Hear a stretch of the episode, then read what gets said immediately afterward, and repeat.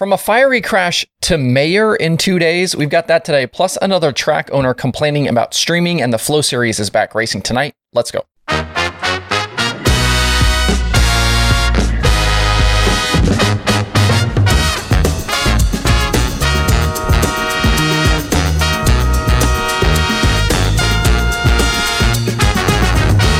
It's Tuesday, September 13th. I'm Justin Fiedler. This is Dirt Tracker Daily. On Saturday night at Port Royal, the fiery crash for Dylan Cisney was pretty widely shared and talked about. And we mentioned yesterday the efforts of Logan Wagner and Danny Dietrich in aiding Cisney in that moment. They bailed out of their own cars and helped extinguish the flames as Cisney rolled around on the track. We know now that Dylan is okay. He posted to social media afterwards that he doesn't have any burns, but is a little banged up. In an interesting twist to this story, just 48 hours after being involved in that wild crash during the Tuscarora 50, the Port Royal Borough Council met on Monday night and its seven members voted unanimously to elect Cisney as the new mayor of Port Royal.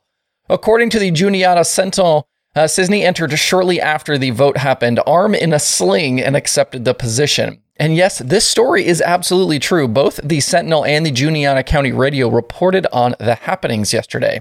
Hopefully, Cisney's time as mayor goes a little bit smoother than the feature did on Saturday night. And when I got up this morning, I had a DM from Rob pointing me to a lengthy Facebook post from Smoky Mountain Speedway's owner, Roger Sellers. The nine paragraph, nearly 700 word bit was posted around 10 p.m. Eastern last night and is titled The Great Decline. Very dramatic. In the words to follow, Sellers basically gets very wordy to complain about not getting enough of a share of the streaming revenue for the events at his racetrack. And he might be true. There, you know, there might be some teeth to that.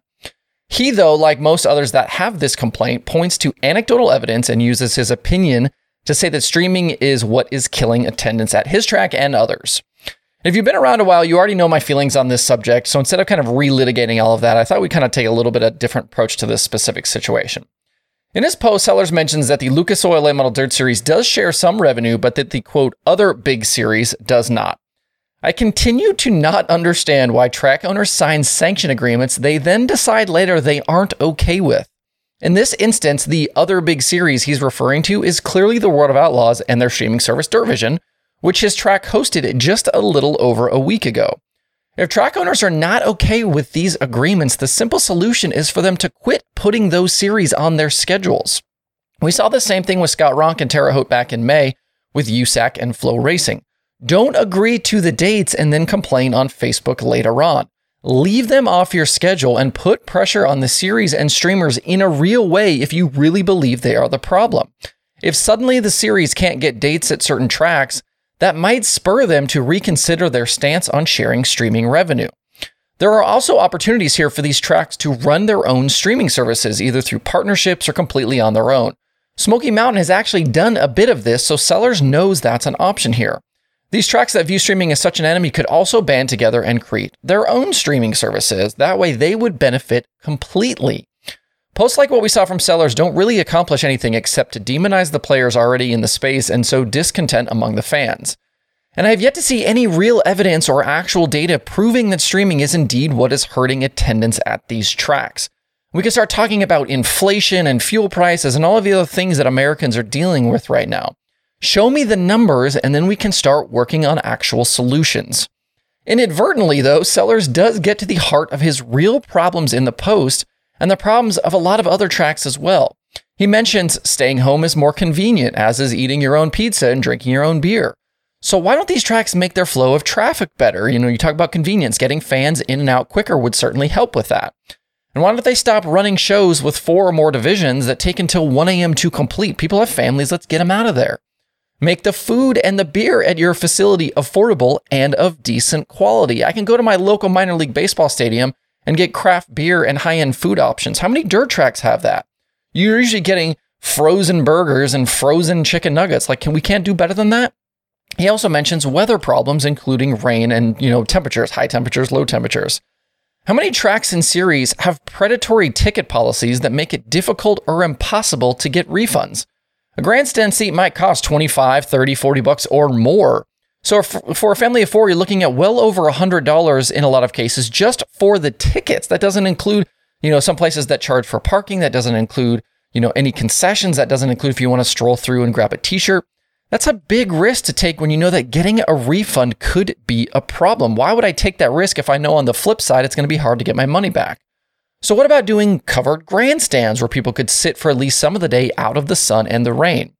He also says Smoky Mountain isn't Eldora, Fairbury, or Bowman Gray, and he'd be correct in that statement. But there was a point in time where those tracks weren't a big deal either. Eldora wasn't always Eldora, Bowman Gray wasn't always Bowman Gray. And Smoky Mountain is actually an interesting track to look at for this problem because in recent years, they've actually made updates to the facility. They've done new bleachers. They've made, they've built some new buildings. They've you know they've added some new uh, some new stairways with railings and things like that. Not all tracks can say that. There are some tracks out there that are woefully in need of upgrades. But you could argue that those updates that they made at Smoky Mountain were long overdue and that more needs to happen to really make these facilities competitive in 2022 with the other entertainment options available to people. The easy thing to do right now is to point at the cameras on your tower and complain that they are the reason that fans are staying away. So the easy solution is don't let them in. See if that fixes your problems. When it uh, inevitably doesn't, though, then maybe we can have a real discussion on how to make things better for tracks, series, and everyone involved. At Fairbury tonight, the FloRacing at Night in America Late Model Series is back after an extended break. The midweek Late Model Series lost races in June and August to rain, so we actually haven't seen them in action since May 18th at Marshalltown. And just a reset, with five races complete, Brandon Sheppard is the series points leader over Hudson O'Neil and Mike Marlar. We've had five different winners this season, with Kyle Larson taking the opener at Eldora, Jonathan Davenport won at Brownstown, Sheppard took Spoon River, Dennis Erb Jr. was the winner at Lincoln, and O'Neil is the most recent winner from that show at Marshalltown. That is Lincoln in Illinois, not Lincoln in Pennsylvania. Including tonight, five races are still left this season, with all of them paying twenty-two thousand to win, except the finale at Senoia that is fifty-three thousand to win. Tonight's field should include a nice mix of teams and drivers. The top six in the standings are all expected to be there. Plus, you'll have some of the regional guys like Ryan Unzicker and Mike Spatola, some outlaw regulars in Erb and Tanner English, and more. Joining the late models tonight will be UMP Modifieds, and you can watch all of the action as you might expect over on FloRacing. And if you watched the Dirt Vision broadcast over the weekend, you got to hear and see Logan Seavey in the booth with Johnny Gibson for the Gold Cup at Silver Dollar. Each night they had a different kind of driver in the booth, and Saturday night was Logan Seavey. And just a few days later, Seavey was apparently turning laps in a super late model. Seavey and Rocket Racing both posted photos from Farmers City Raceway on Monday with Seavey in the seat of the famous Rocket House car. California driver can be found in a non wing sprint car or midget most weekends and has had plenty of success in USAC competition. He tweeted, quote, cool day today, got some laps in a Rocket chassis dirt lay model, hopefully get the chance to do it again someday. Thanks to Rocket Racing uh, crew for making it happen, unquote. I love all of this crossover we've gotten to see lately, and hopefully there will be more to come. Uh, you know, obviously, Seavey is not the first sprint car or midget guy to get in a late model, but hopefully not the last. Moving on to your favorite segment of the week, it's time to talk video game racing. The iRacing World of Outlaws uh, late models were back in action last night after a week off. It was round number seven, and they were at Knoxville for a 50 lap main event. Evan C. and his teammate Blake Majulis have been really the class of the field this season, and that didn't change last night. Majulis did have to transfer in from the night's second B main, but he then drove from 18th to finish sixth. Unfortunately, though, with C winning yet again, the gap between the two in the standings grew even larger with three races remaining. It was a super fun show last night. The feature went caution free for 50 laps.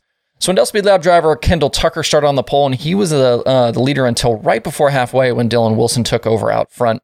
C was lurking, though, starting from the fourth position, and as the top three continued to race hard, it then brought the rest of the top five into the mix as well. And with 15 to go, you could throw a blanket over that top five. C took the lead at lap 18 and then was able to keep everyone at bay for the remaining laps. Dylan Wilson ended up second with Zach McSwain third. It was C's third win of the season, and he is still yet to finish worse than second through these seven races we've had so far. So three weeks now remain.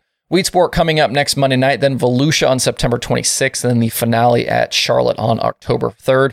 Uh, for more information on the series, head over to iRacing.com slash WooLM. There's point standings, schedules, results, everything you need to know over there.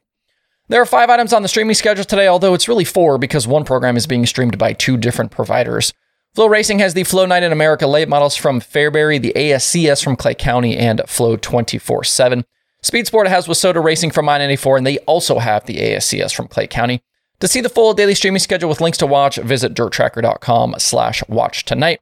That's it for the show today. Have a good Tuesday. Make sure to like and subscribe to this show. Uh, also, comment uh, in the video as well if you would like to get involved. Thanks everybody for tuning in. We'll see you tomorrow for more Dirt Tracker Daily.